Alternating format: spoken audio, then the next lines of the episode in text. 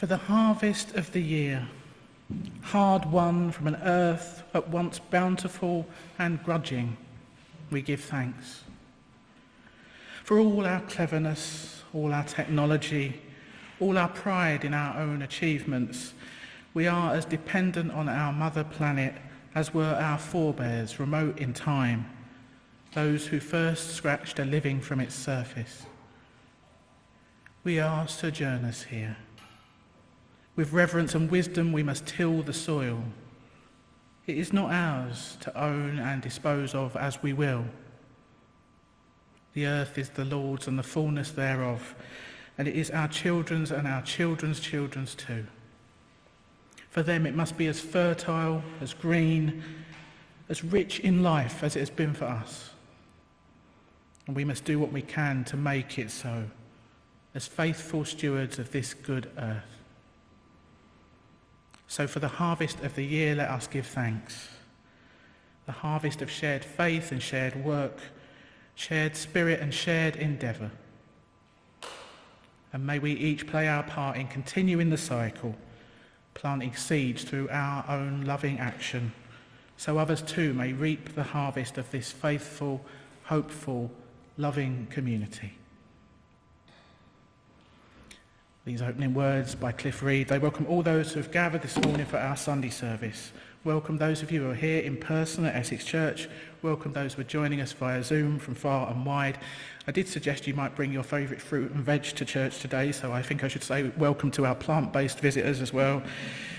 For anyone who doesn't know me, my name's Jane Blackall, and I'm Minister with Kensington Unitarians. Whoever you are, however you are, wherever you are, you are welcome with us this day just as you are. As you may have gathered, this morning's service is our Harvest Festival. Um, there's a wonderful display of colourful produce gathered on our table, and I've given this morning's service the subtitle From Field to Fork. We'll be reflecting on the complex network of interdependence that brings such delicious food to our table, and we'll be taking time to give thanks for all the people and processes that help to deliver that harvest to us. But let's take a moment before we go any further to settle ourselves in, to arrive and prepare our hearts to worship. We've each chosen to come here this day to join together in community for this time of spiritual nourishment. We've set aside this time to be together, to attend to the life of the Spirit. So let's take a breath or two and catch up with ourselves. Make sure we're properly present right here, right now for we make this hour sacred with our presence and intention.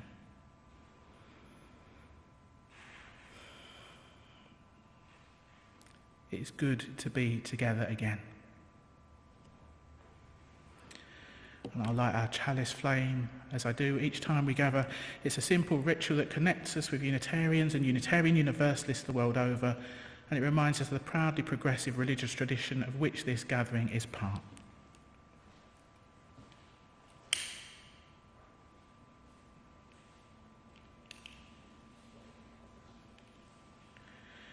We light our chalice as a symbol of gratitude as we celebrate the abundance of our lives together. In this sanctuary, we harvest bushels of strength for one another and offer our crop with gentle hands of compassion and generosity. In the authentic manner of our connections, we cultivate a simple sweetness to brighten our spirits. So may we be grateful for the ways we nourish and uplift each other for it is the sharing of this hallowed time together that will sustain us. Time to sing. Our first hymn today is number 269 in the Green Book, if you're in the church. Really traditional hymn for harvest time. We plough the fields and scatter. For those joining via Zoom, the words will be up on screen to sing along at home. If you've got qualms about the old fashioned language, perhaps you might feel comforted to think of the many generations that went before who sang these words to give thanks for the harvest. Sing up as best you can and feel free to stand or sit as you prefer.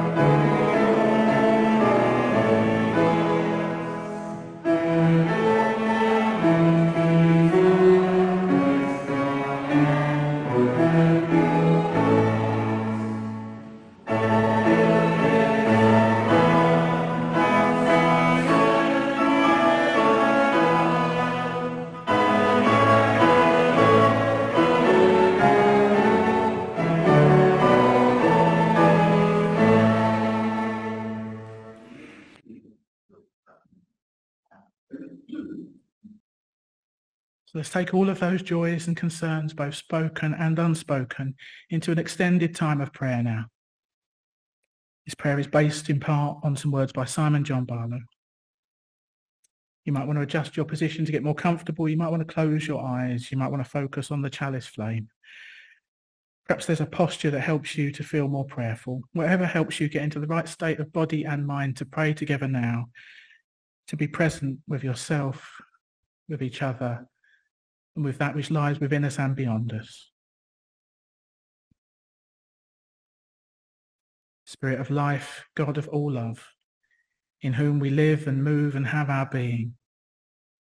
We turn our full attention to you, the light within and without, as we tune into the depths of this life and the greater wisdom to which and through which we are all intimately connected. Be with us now as we allow ourselves to drop into the silence and the stillness at the very center of our being. Spirit of exuberant abundance, source of all. In our lives, we have reaped where we have sown. And so we celebrate this gift of life you gave us and the strength and delight that we possess to love and play, to plan and work, to grow and know. And we have also gathered fruits where others planted seeds. And so we give thanks for the lives and labours of those we love and loved, for those who love us, and for all those dear souls who enrich our lives, with whom we laugh and cry, walk and talk.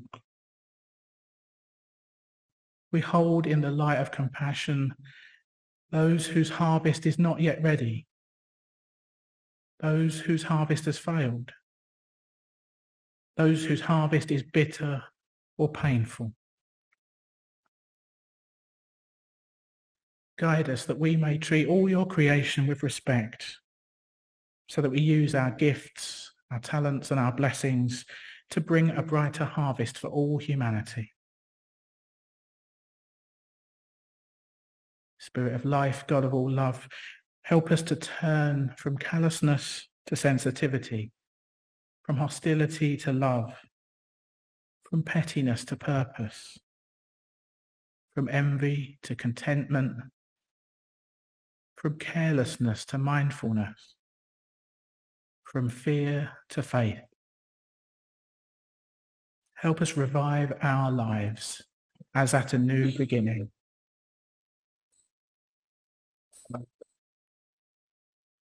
And we know that in our company this morning and every time we gather, there will be those among our number who are suffering in body, mind and spirit. We know too well there is much struggle, hardship and injustice the world over. So let us spend a few moments directing our prayers of loving kindness to all those who suffer this day.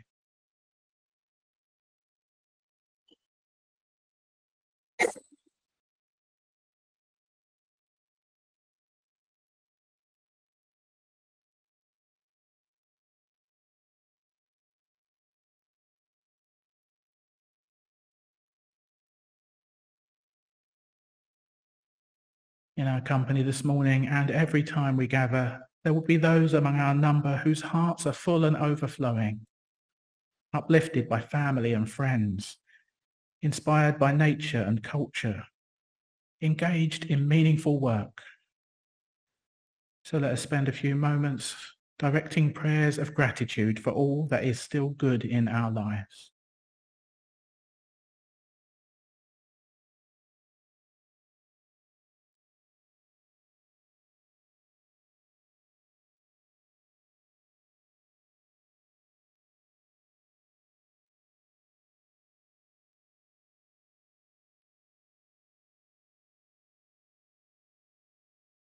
In our company this morning and every time we gather, there will be those among our number who are just getting by as best they can, stumbling through life's endless ups and downs and seeking to discern the next step forward.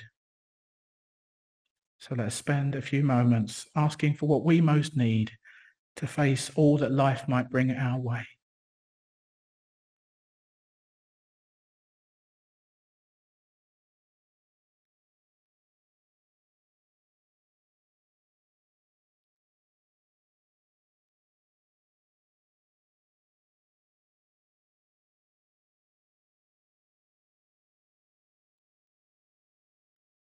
Spirit of life, God of all love, as this time of prayer draws to a close, we offer up our joys and our concerns, our hopes and our fears, our beauty and our brokenness.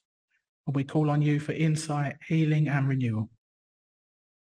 As we look forward now to the coming week, help us to live well each day and be our best selves, using our unique gifts in the service of love, justice and peace. Amen. Time to sing again. The next hymn is number 156 in your green books, The Harvest of Truth. It broadens out the theme of harvest somewhat to consider all the forms of harvest we might reap in this life.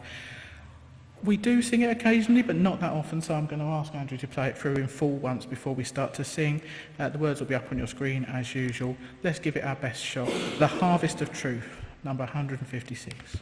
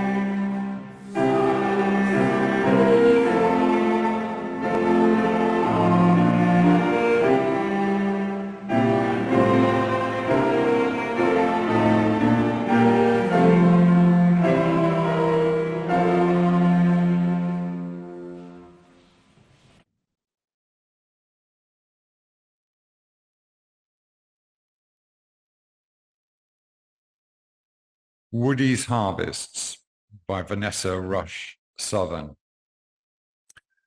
When I was little, I spent a couple of summers in Hobbs, New Mexico, with my grandfather Woody and my grandmother Mari. Late in life, Woody decided to raise racehorses. He bought 30 acres of land and planted alfalfa on half of it to help him feed those horses. Woody had grown up on a farm, so farming was not new to him. But harvest is a pretty precious business, no matter how long you've been at it. Moreover, alfalfa has particular challenges. To be made into hay, it has to be left to dry in the fields before it is baled. If alfalfa is baled when it is wet, a mold can grow, one that's okay for cows, but bad for horses. Each summer, the alfalfa would grow lush and green, but eventually Woody would have to decide when it was time to harvest. This meant predicting the weather and lining up folks to help and a baler he could borrow or rent. If rain kept away and the stars were aligned and the folks turned up and the equipment worked, within a week, the field would be cut and the, far- and the barn filled with the sweet smell of hay. However, a little harsh weather or unexpected rain or a machine that gave you trouble or even a day's delay could mean that what was brought in might be almost useless. When it worked, which it did most years, it was a great experience. When family and friends stood by the barn with rafter high stacks of golden bales, an intense joy and exhausted, sweaty satisfaction permeated the air. Being part of those days' efforts gave us a feeling of pride and gratitude and generosity came easy. What was brought in was more than one person made possible. Part expertise, part grace. So if you needed hay in the winter, there was some for the, uh, for the taking. And if others needed help in their fields, it was obvious that help was there for the asking. Later on, when Woody retired, he ran a kind of uh, community agricultural project out of his backyard garden. He used to drive around the neighborhood giving away bags of tomatoes and squash and whatever else he could grow. By then, harvest and generosity had become a way of life.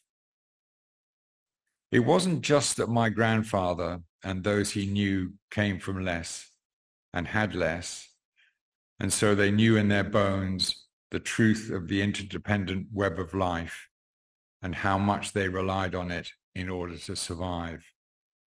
It wasn't just that.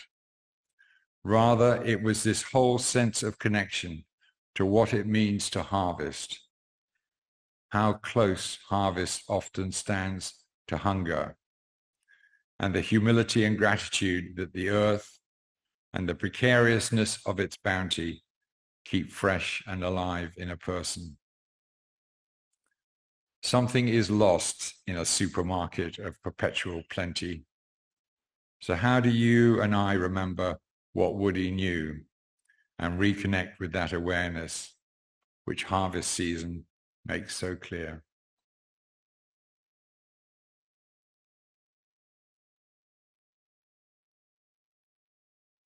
Thanks, John.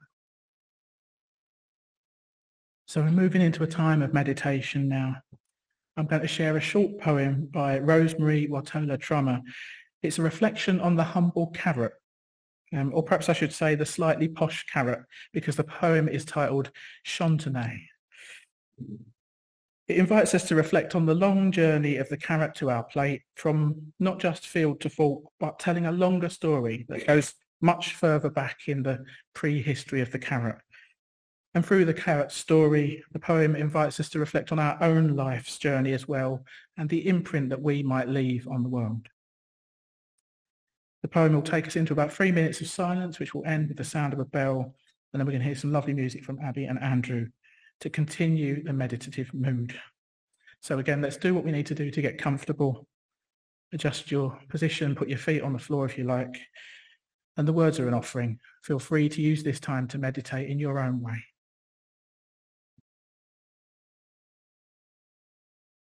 When in ancient Persia, the farmers began to selectively breed wild carrots, to make them sweeter and minimize the woody core.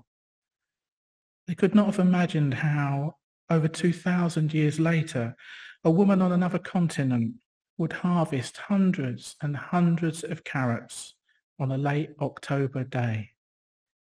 And as she pulled the long orange roots from the near frozen earth, she would thank those farmers for their work. Such a miracle of sweetness, the carrot.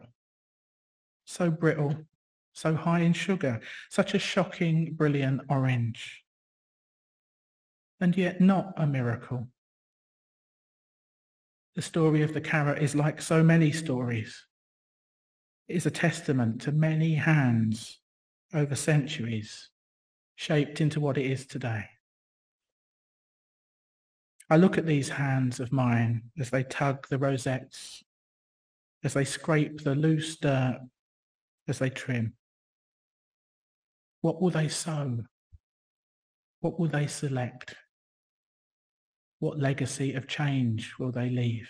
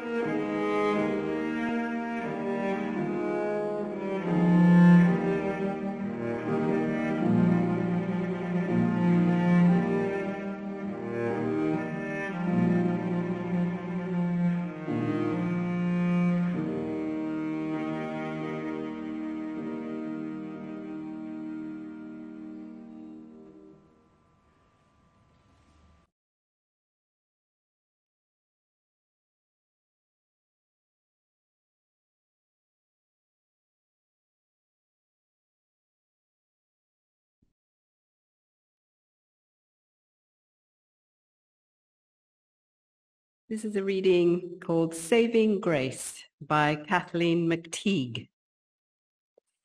Wise souls from every tradition teach that gratitude is at the heart of the spiritual life because it leads us to all the rest of our lives. Consider the simplest practice of gratitude when saying grace before we eat a meal. That little moment of attention is enough to wake us up to the world.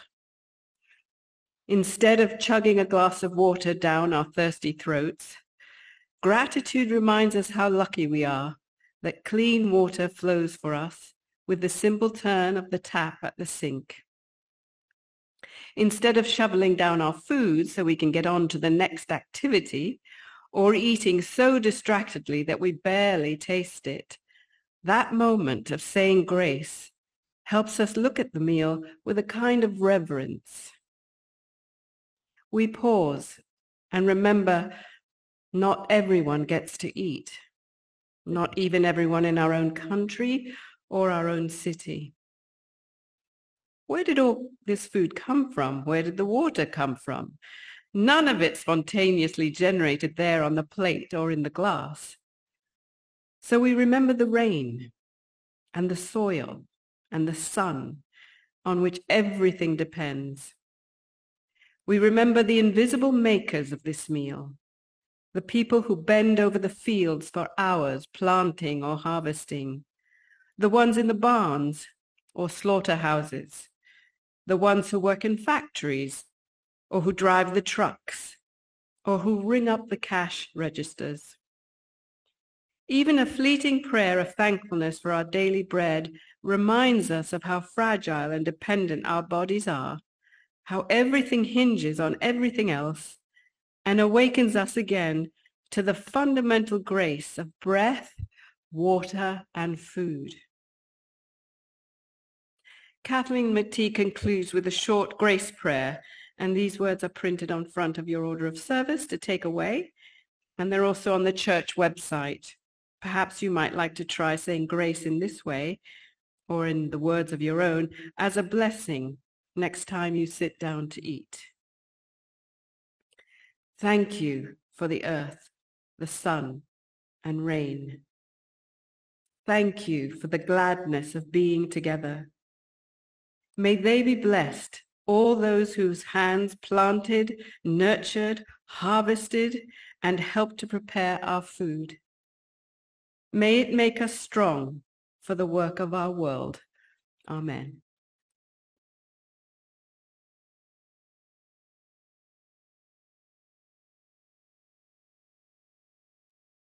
Thanks, Sonya.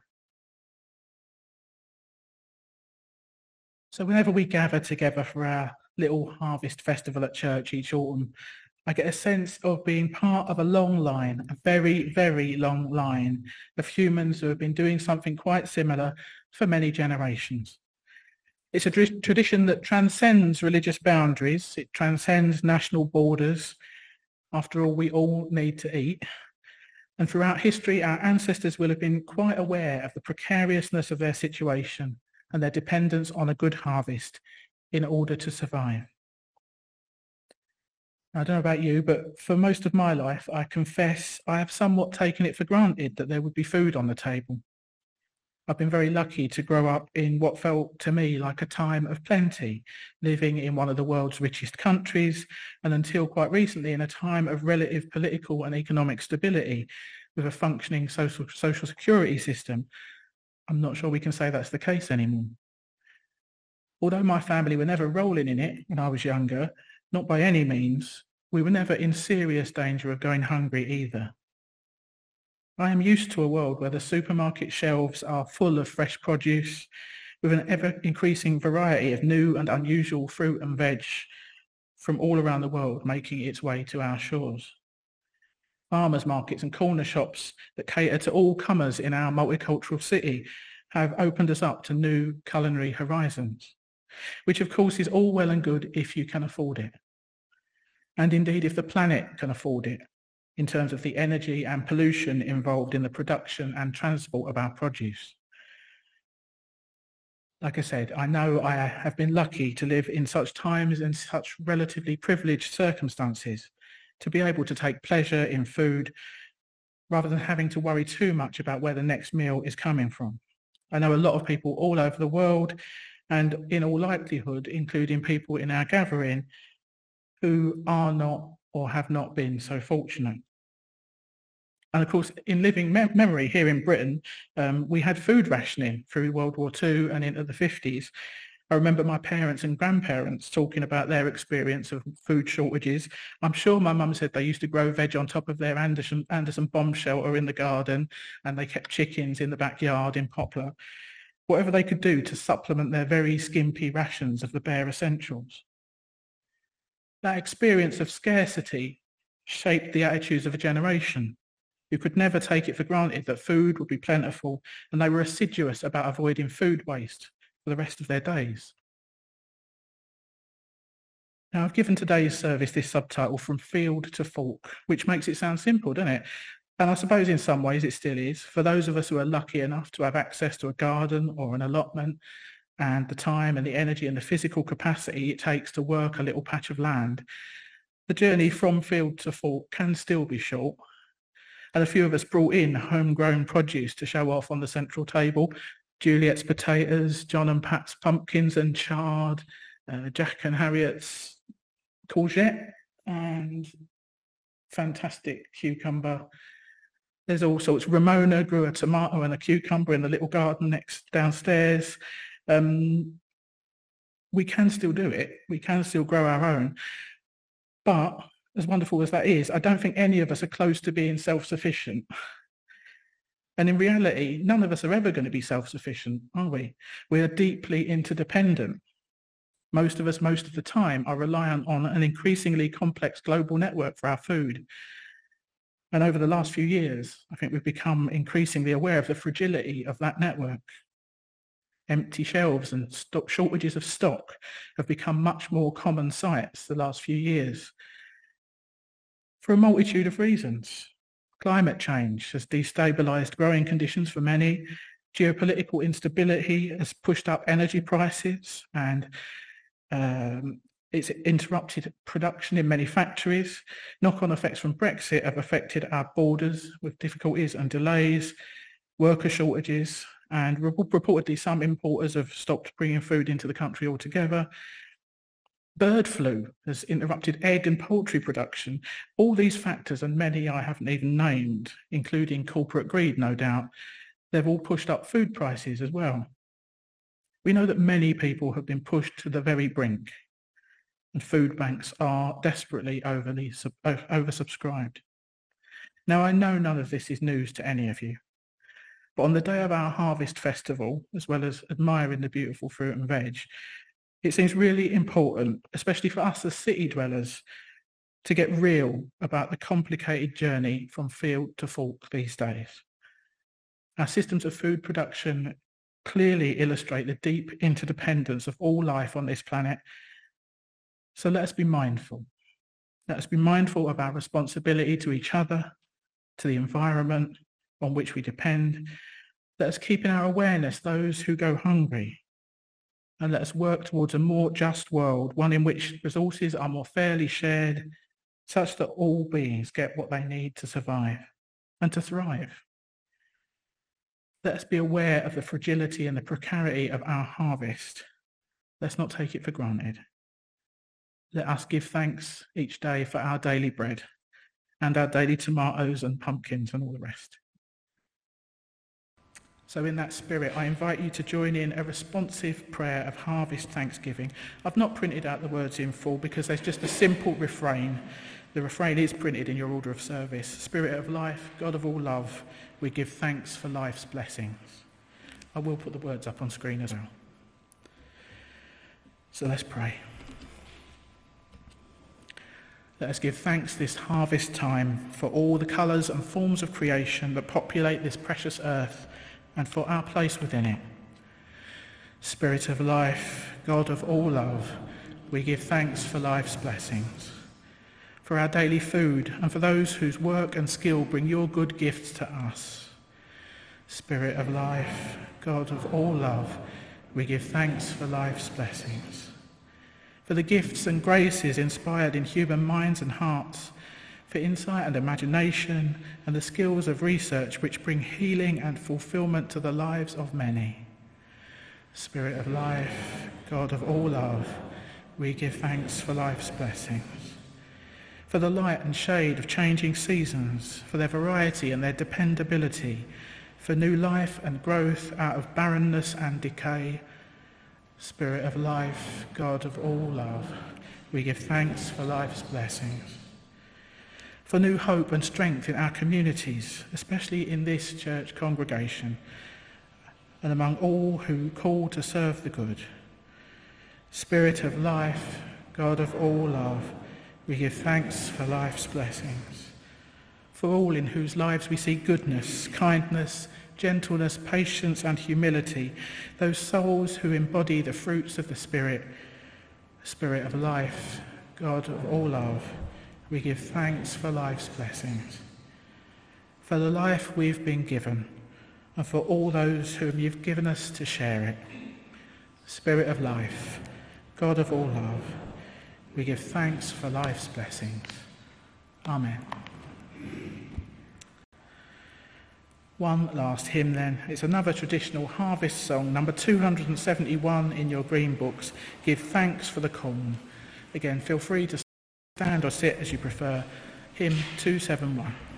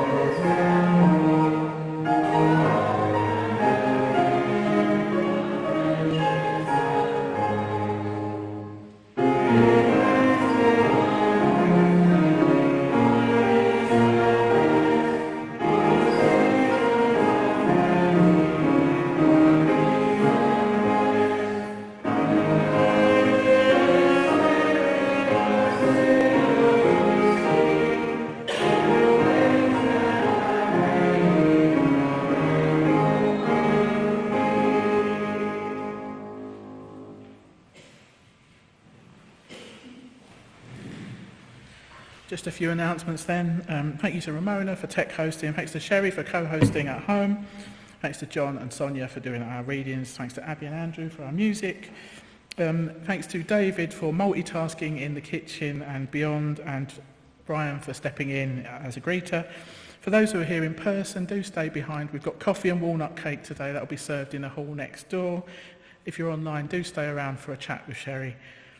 We've got various small group activities that go on at church during the week. Heart and Soul, our contemplative spiritual gathering, takes place on Sundays and Fridays online.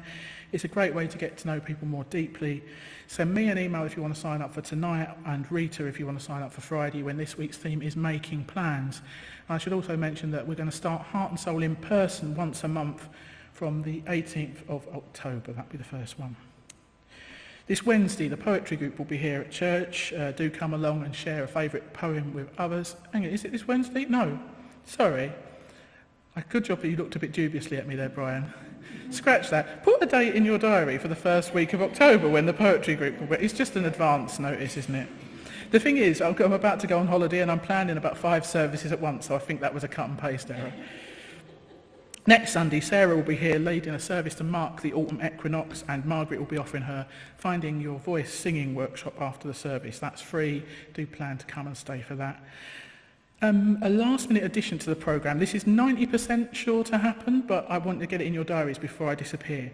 We're going to be starting up a regular community singing group at the church on Wednesday evenings. It's a collaboration with a local musician who's been running a singing for fun group in the area for 20 odd years and he wants to start a spin-off with us. Everyone's welcome. You don't need to read music. The repertoire is mainly classic pop songs, I believe, and it sounds like it's going to be proper fun. If this comes off, the first session is going to be on Wednesday, the 11th of October at 7 o'clock for free, but donations always welcome. It would be really good if we had a decent turnout of congregation members for this, because I think it'd be a really good way of us getting more linked in with the local community. So if that is definitely happening, you will see an email about that at some point.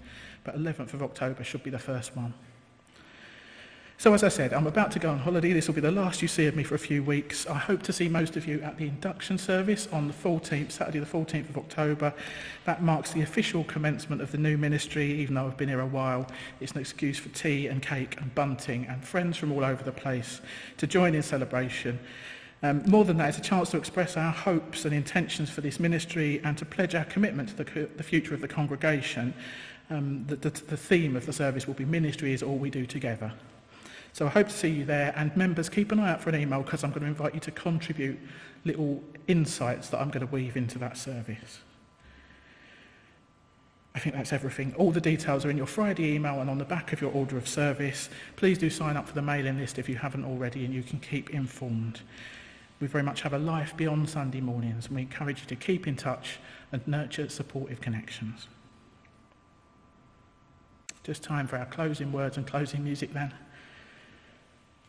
May we be inspired with gratitude for the wondrous gifts that are ours and filled with the resolve to share them with all who are in need. May we hold precious one another and this world which provides us with sustenance and beauty. And as our time together ends, may a joyful song of thanksgiving be on our lips for all life's harvests as we go out and meet the days to come. Amen.